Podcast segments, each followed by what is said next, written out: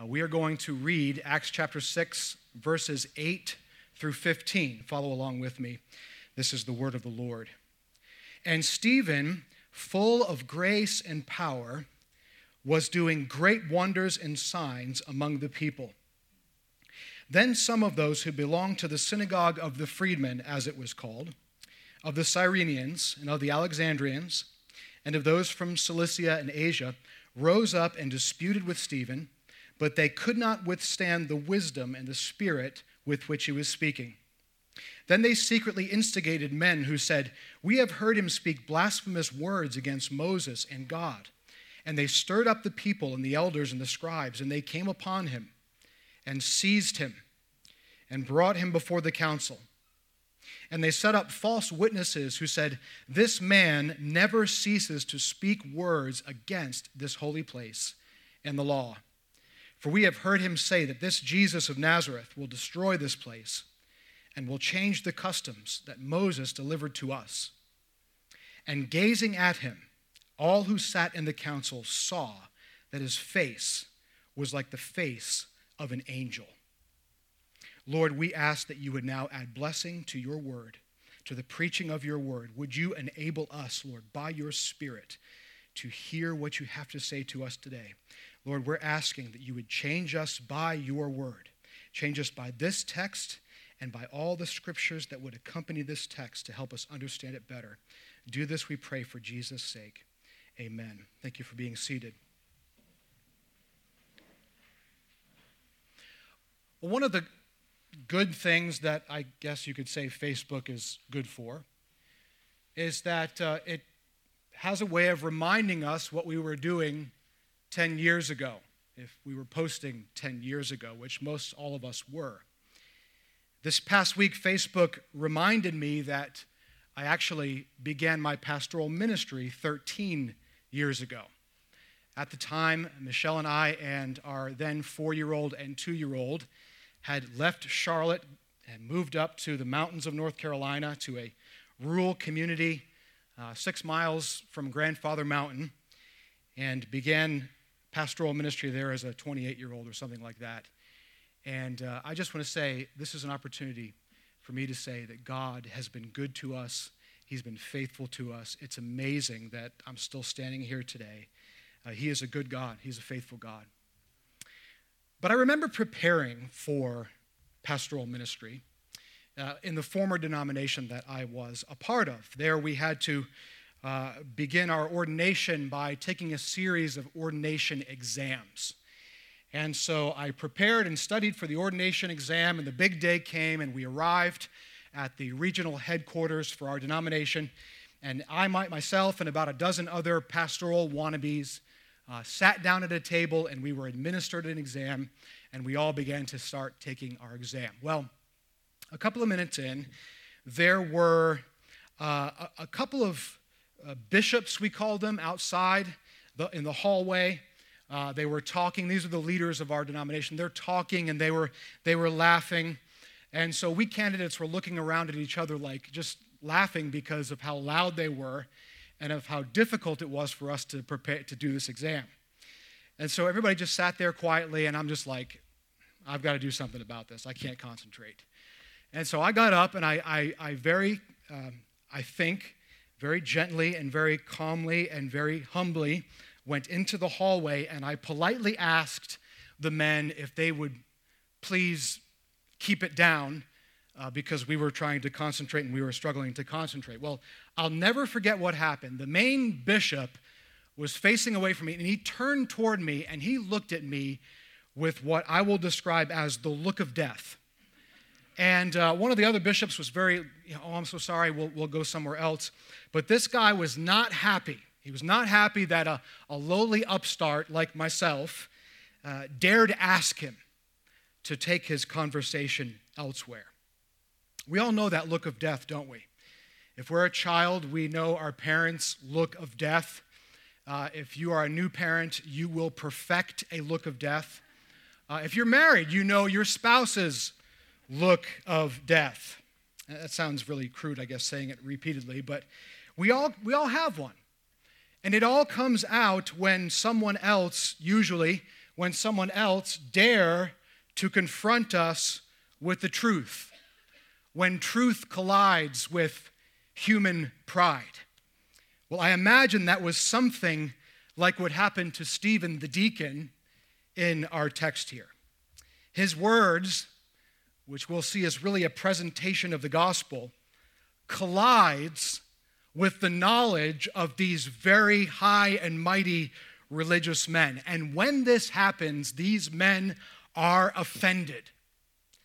And friends, this is what happens when the gospel, God's way of salvation, confronts human pride. It, it will either humble you and change you, or it will offend you, or condemn you, or both. Stephen's words were offensive, and it got him the look of death. Today we're going to talk about, and this is the title for my sermon, the offensive gospel. The offensive gospel. And we're going to try to understand why, why, why did what Stephen say, why was that so offensive? Why is the gospel message so offensive? Why did what Stephen said and preached so quickly bring about his arrest and ultimately his death. Stephen will become, in very short order, in our passage, our, our reading of Acts, the first martyr in the Christian church. Why was it so important for Luke, the author of Acts, to dedicate 70 plus verses to Stephen's very short ministry and death. This is by far in chapter 7 the longest speech in the whole book. Why record the entire thing? Why was this message so offensive? And why is this message so glorious for the believer in Jesus? Ultimately, we want to understand why do Stephen's claims matter for the church today? What Stephen's claims, friends, matter for us today and they matter in such a way that they are far more important than who wins the Super Bowl tonight. What Stephen believed and what Stephen preached is a matter of life and death. He will die for the things he believed. He will die for the things that he preaches. And understanding these things will determine, friends, how you and I live out the rest of our days on the earth. Will we live out our days with joy and with confidence and with humility like Stephen? Or will we live out our days offended and guilt ridden, ridden and condemned? Today we're going to see, and I'll put my whole sermon into a sentence for you all means of self salvation are worthless because there is only one Savior. All means of self salvation are worthless because there is only one Savior, and Stephen loved his Savior, and he was willing to die for his Savior. May the Lord cause this to bring conviction on us as we study in these next couple of weeks. Well, let's begin by looking at this text. Let's try to understand what's going on here in this text. Uh, you'll note that uh, if you still have your sermon reference card, we've moved into movement two. Movement two. We've had a summary statement last week at the end of verse seven. And so now, uh, moving into verse eight, we notice that Luke is beginning to, there's a subtle switch in his agenda. Luke wants us to feel that there is movement happening in this narrative. And I say that because Stephen is the first non apostle to get a uh, significant stage time. And what Luke is doing is he's signaling that the gospel is now being put into the mouths of ordinary disciples, ordinary people. And I think he's doing that to prepare us for the scattering of the church in the beginning of chapter 8 outside of Jerusalem. So I just kind of pushed this into our next movement. The gospel is getting ready to move into wider Palestine. And we're going to see throughout Acts that this gospel is a growing gospel. It will cover the earth like the waters cover the sea. And so it doesn't stay in one place. Now, in some sense, Stephen is no ordinary disciple, right? I mean, Luke tells us that God had bestowed on Stephen a special endowment of grace to empower him to do great miracles and signs and wonders and preach the word. In fact, it appears that in addition to serving uh, the poor Hellenistic widows from Jerusalem, which is why he was chosen in the first place, that he would, when he had his day off, maybe, spend some time in the local synagogue in Jerusalem teaching from the scriptures that Jesus is the Christ. The local synagogue was the place of Jewish education. It would become very important, especially after the temple fell in 70 AD. So, in one of these particular synagogues, we are told by Luke, it's the synagogue of the freedmen. Freedmen were freed Hebrew or Jewish slaves under the Roman Empire. And these are Hellenistic Jews because they, they list, he lists the different places they're from, from all over the Roman Empire. These particular men were in Jerusalem and they rose up and they argued, they disputed with Stephen. But verse 10 says, they could not withstand the wisdom and the spirit with which he was speaking. Stephen's words were, words were clear, they were smooth, they were poignant, they were anointed by the Holy Spirit. And these guys were not happy about Stephen and his teaching. You see, friends, when the gospel confronts human pride, if it doesn't humble you, it will anger you and it will offend you. And so, friendly debate very quickly takes a malicious turn and becomes slander. The Jews are infuriated by Stephen's scriptural knowledge and wisdom. And so they do what they can do. They secretly instigate false accusations to go around saying that Stephen was speaking blasphemous or irreverent words about God and about Moses and about the law. This was a serious charge in Judaism. We're going to see at the end of Stephen's life that Leviticus chapter 24, verse 16 was fulfilled. The punishment for blasphemy was death by stoning. And so the point is is that Stephen's argument so infuriated these men that they hated him and they resorted effectively to, to murder. In fact, these slanderers do such a good job that they stir up the people, verse 12 says. Now, that's an important point I want to make to you. Up until now, public opinion of the disciples of Jesus in Jerusalem has been favorable Chapter 5 and verse 13 says, The people did not dare join them, but they held the disciples in high esteem because of all the good that they are doing. Here, for the first time, we see the church begin to lose credibility with the crowds. And if the people are opposed to the disciples of Jesus, then the religious leaders who rely on public opinion to do what they do have cause to shut them down. So they arrest Stephen. Now, Stephen is brought before the council. And false witnesses, men chosen to deliberately distort the truth that Stephen is speaking about Jesus, are brought in to accuse him. So again, I ask, why are Stephen's words so offensive to the religious establishment? And why are they glorious to him and to the disciples? Well, two points for you. The first is the gospel's offense. We are given the details of the accusation against Stephen in verses 13 and 14. The false witnesses were saying, This man never ceases to speak words against this holy place, that's the temple, and the law. For we have heard him say that this Jesus of Nazareth will destroy this place and will change the customs that Moses delivered to us. So, this charge against Stephen had to do with the temple, the place of God's presence, the basis of the whole Jewish sacrificial system, and it had to do with Moses' law, the commands that God gave Moses from Sinai to pass down to the Jewish people to govern Jewish life. But notice, more specifically, their accusations have to do with what Jesus claimed. That's what Stephen's preaching about. We see this in the explanatory for that begins verse 14. Some of these opponents were saying that they heard Stephen say that Jesus of Nazareth will destroy this temple and change the customs. So, are those claims true? That's our question.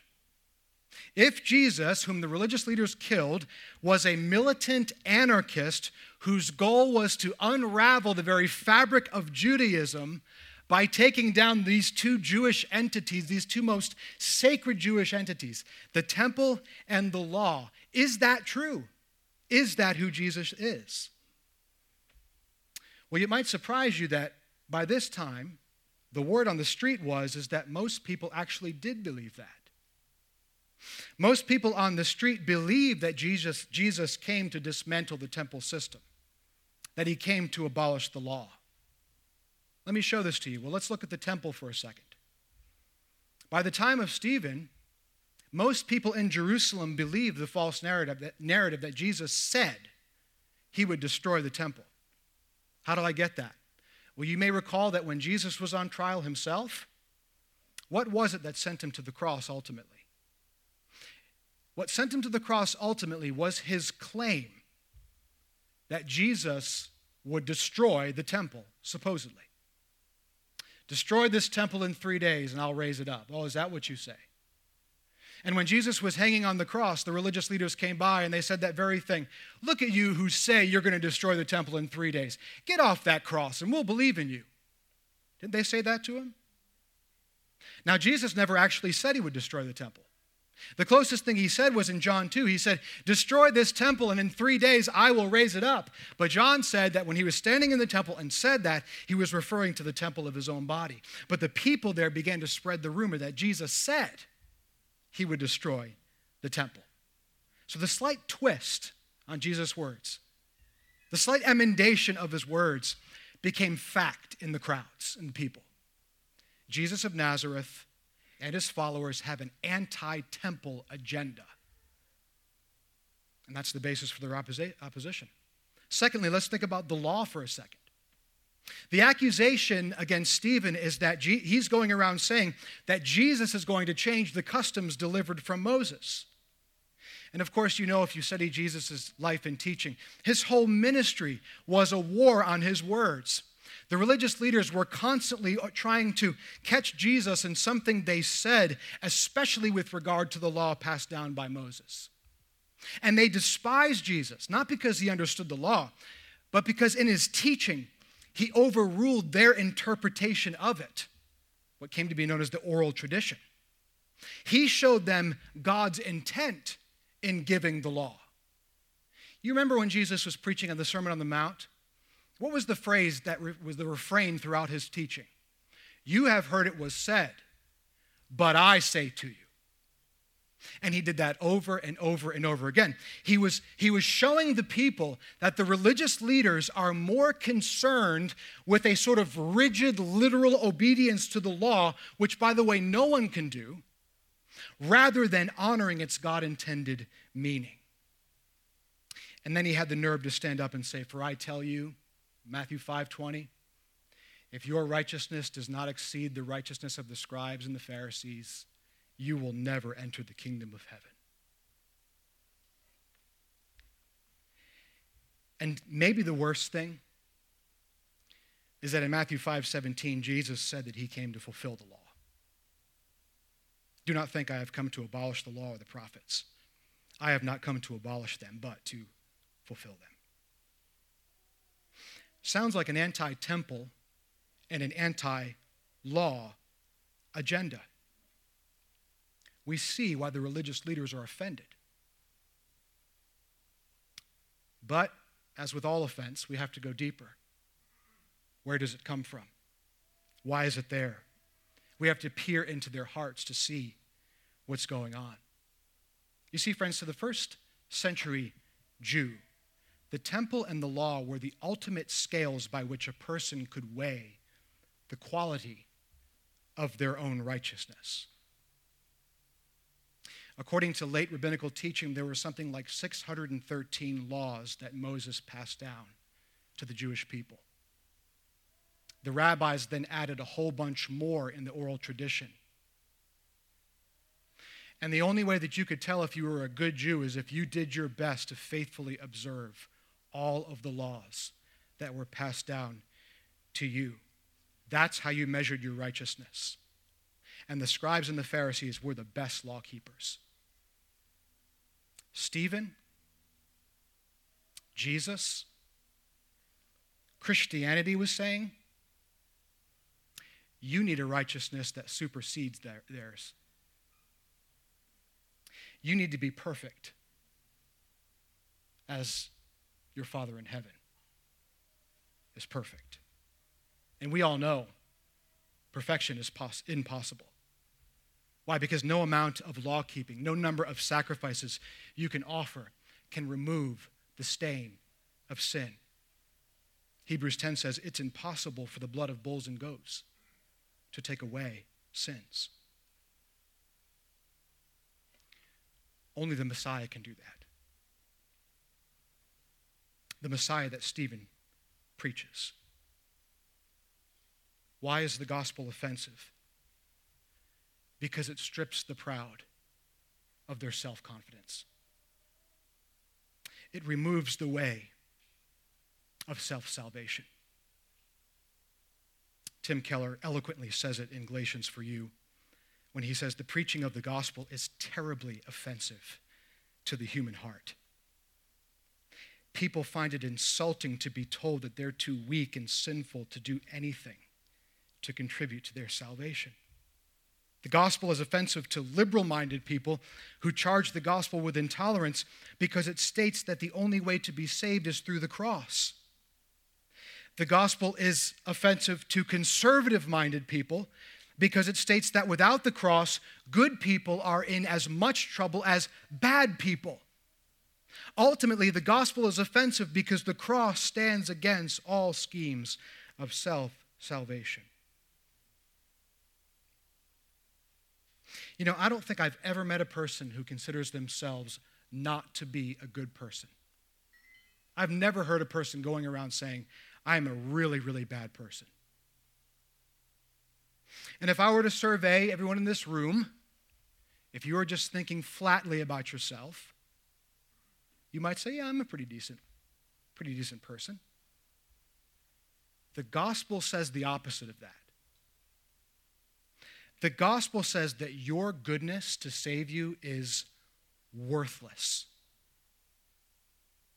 In fact, as a result of Adam, the first man, and his fall into sin, every one of us were born into sin.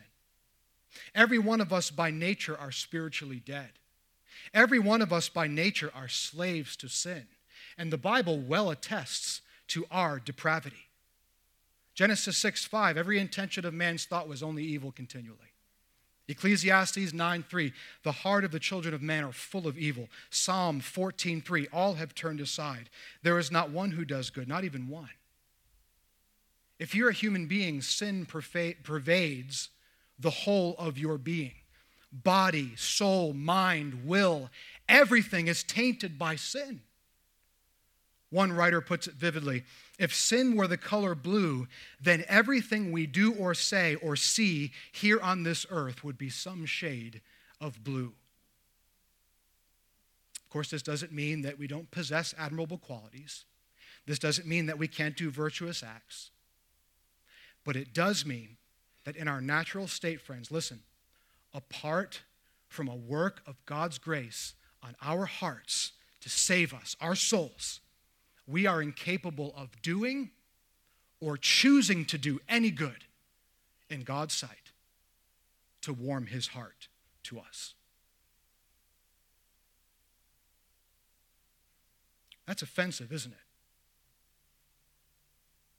That's offensive.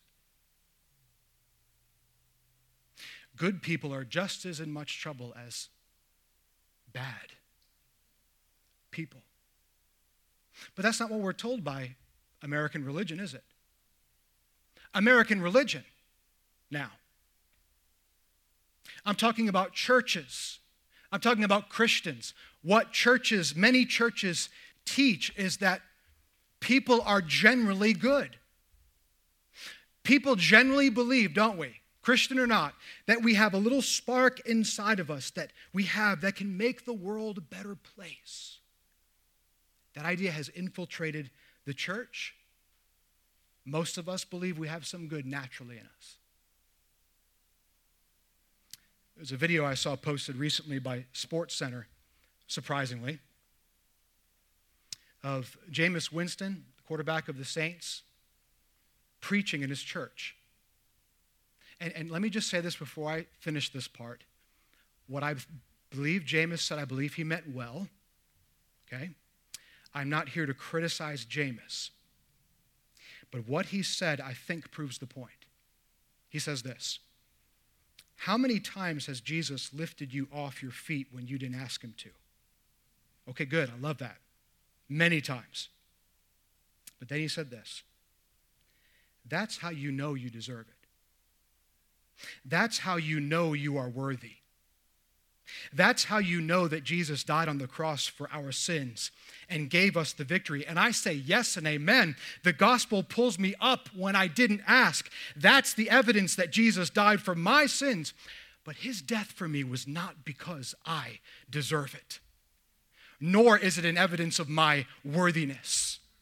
Christ saved any of us despite our unworthiness. Again, I don't want to criticize Jameis. I believe he means well. But I bring this up because I believe that churches and Christians all over believe, albeit subconsciously, that God loved us and saved us because of some inherent goodness he sees in us.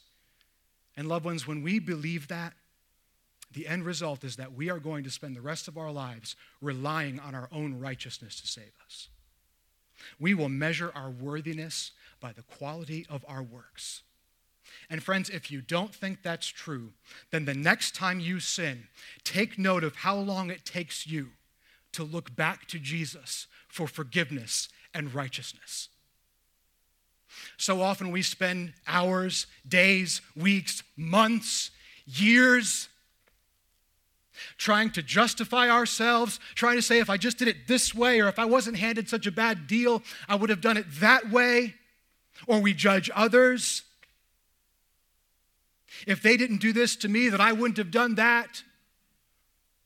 And then finally, in a moment of humility, maybe we look at Christ and we say, Please forgive me. But they, but they. This mindset is so deeply ingrained in us, friends.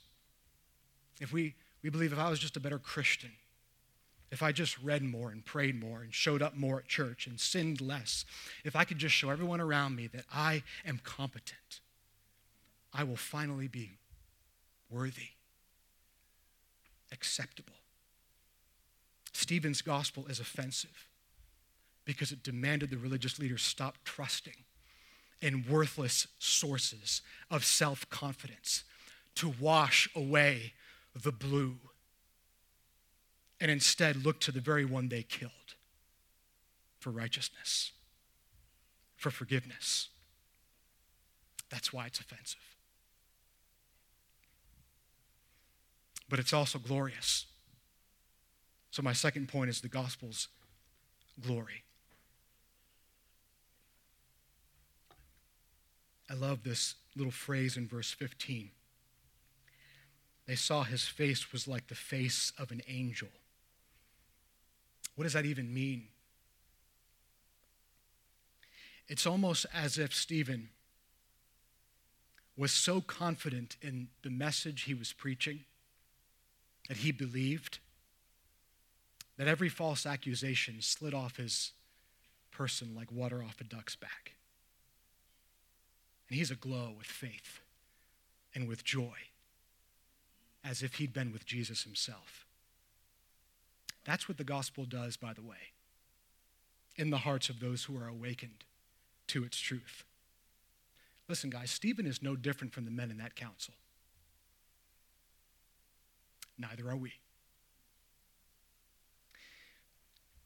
He's a sinner just like they are. He too was once a vessel full of divine wrath. He too was once as dead as the grave. He too was once hopeless as a prisoner. And he too is a Jewish man, like these men who once relied on the keeping of the law for his righteousness and offering up sacrifices in the temple for his sin. He's really very much the same as these men.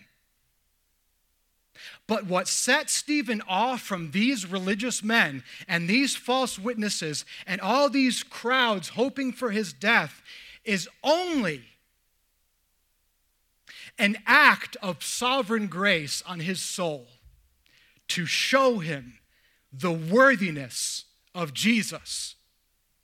Stephen's hard heart has been opened by the preaching of Christ. I imagine he was in the crowd like the blacksmith I referred to a few weeks ago, listening to Peter preach on the blood that Jesus shed on the cross, the final sacrifice for the forgiveness of sins, and God gloriously opened Stephen's heart to receive what Peter was preaching. Friends, the only thing that make you and I differ from our unbelieving neighbor is sovereign grace. The Prince of Preachers, Charles Spurgeon, preached a sermon entitled Distinguishing Grace. He says it so much better, so I'll quote him. Why am I not at this day among the most hardened of men? How is it that my heart is melted so that I can weep at the recollection of the Redeemer's suffering? Why is it that my conscience is tender and that I am led to self examination by a searching sermon? Only grace maketh thee to differ. Our hearts would be like the wild beasts of the forest if it had not been for divine grace. Oh, I beseech you, my dear friend, every time you see a hardened sinner, just say within yourself, There is the picture of what I should have been, what I must have been, if all subduing, all conquering love had not melted and sanctified my heart. Stephen's face glows because sovereign love melted his heart. So, who are my Bible scholars in the house? Can you think of another man whose face glowed? I think I heard you. Moses. Exodus 34 29 reads When Moses came down from Mount Sinai, he did not know that the skin of his face shone because he had been talking with God.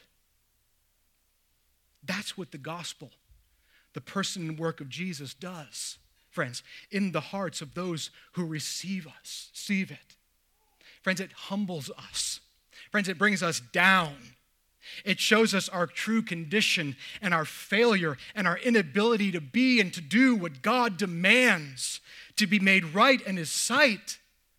But oh my, does it brighten our countenance with a joy and a glory found in no other temple when we see that Christ is that glory, that He is that temple, that He is the one on whom the Shekinah glory of God rests.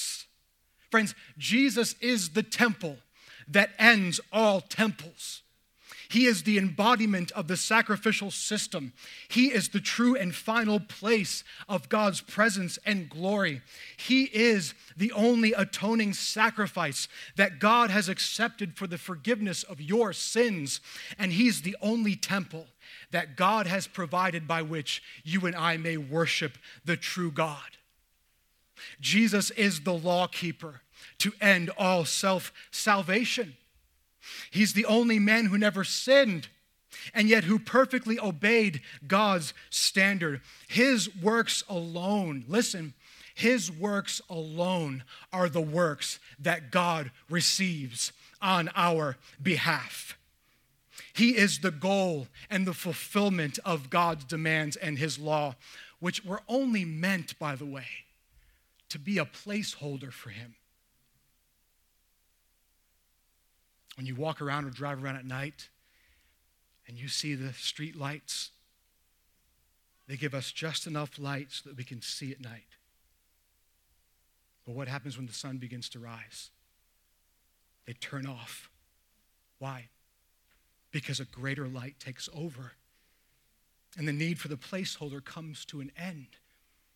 Paul says Christ is the end, the goal of the law for all who believe.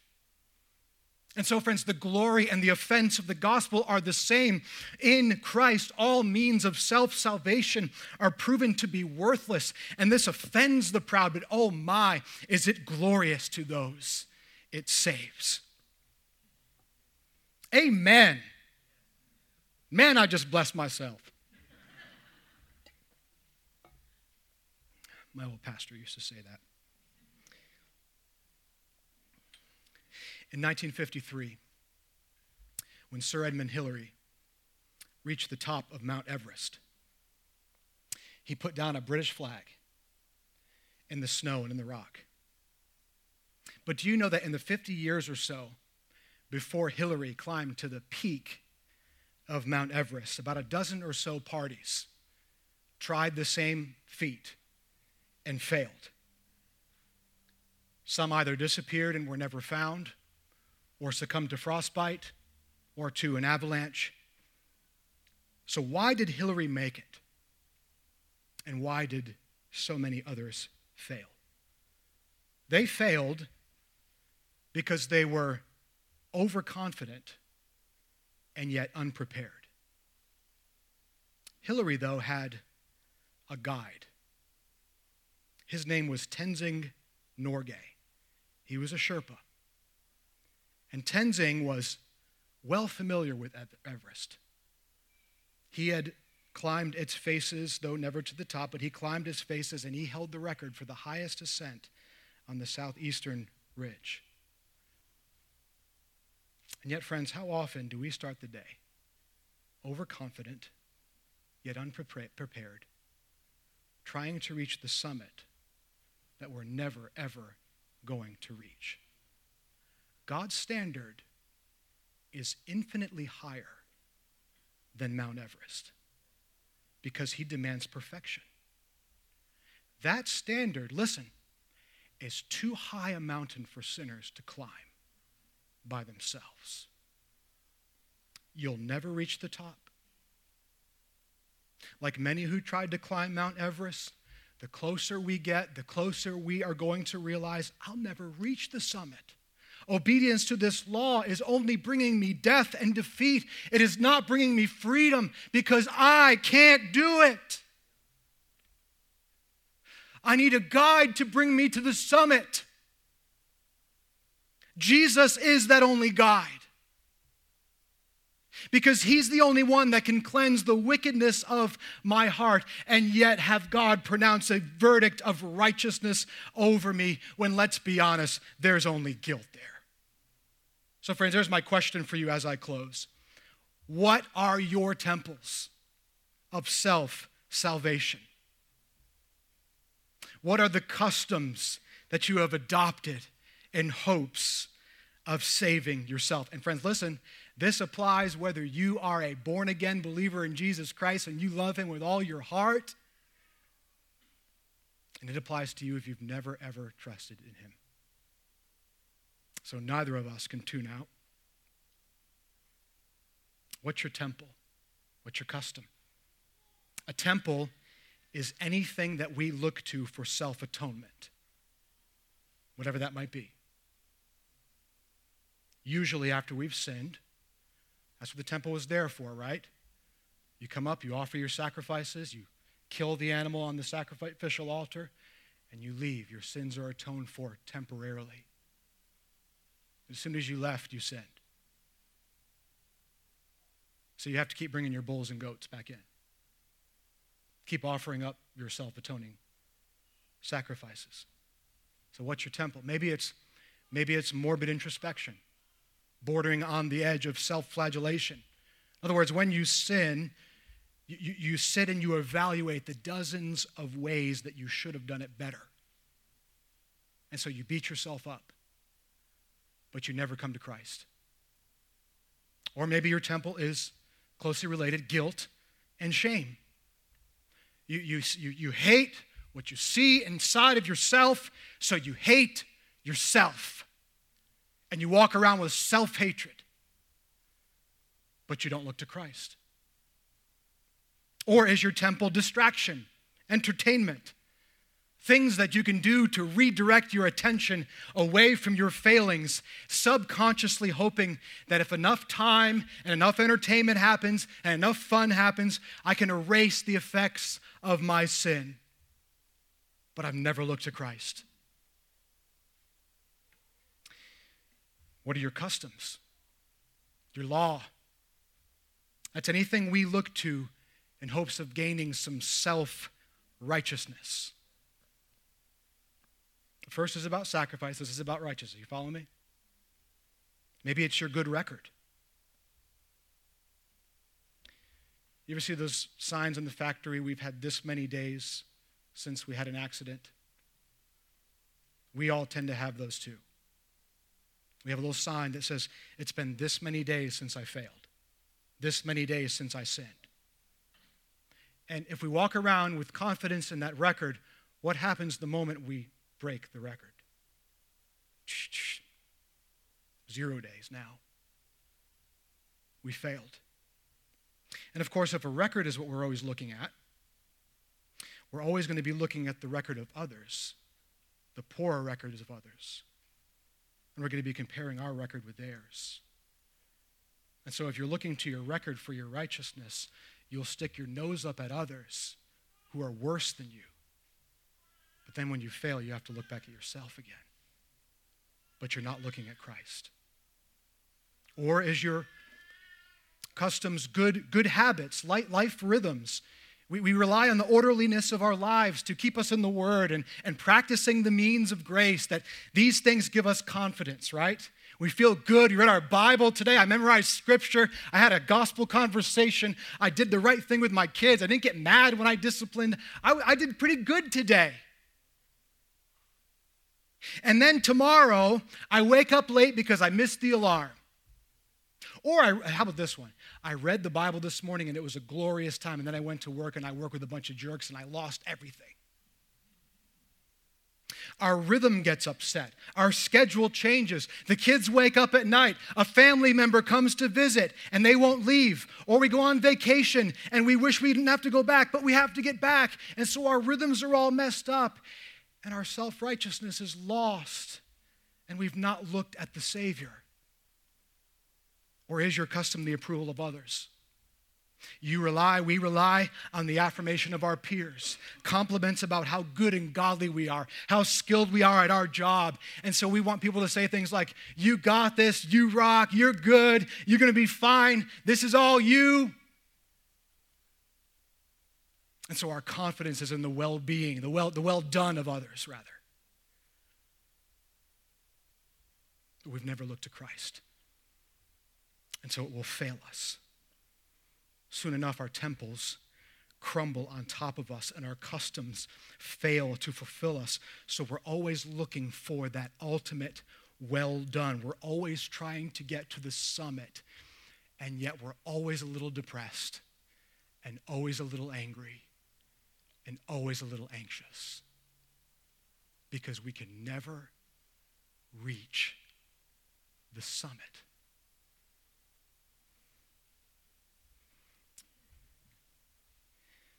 And then you have a preacher come along and tell you, to use a John Piperism, if you ever want to feel small, go stand next to the Grand Canyon. You can't help but feel tiny when you're standing next to the Savior. Because He is the only perfect temple, and He is the only perfect law keeper. Sean read it in our pre meeting prayer. What the law was weakened through the flesh and could not do, God did by sending his own son in the likeness of sinful flesh. And for sin, he condemned sin in the flesh. He climbed the mountain. He alone reached the summit. His is the only flag there. But then he came down to the lowest place and he gave himself over to the shame of a sacrifice a naked, beaten, bloodied man on a cross for the sins of the likes of you and me. For that reason alone, he is worthy of our eternal praise.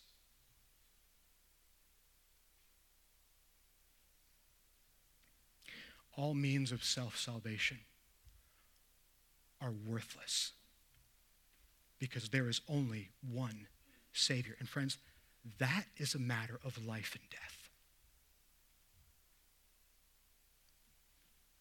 If you get that, you'll live, and you'll live forever. If you don't, you will die, and you will die in your sin. It's worth Stephen dying for. Only one Savior. Only one can wash away the blue. Let's pray.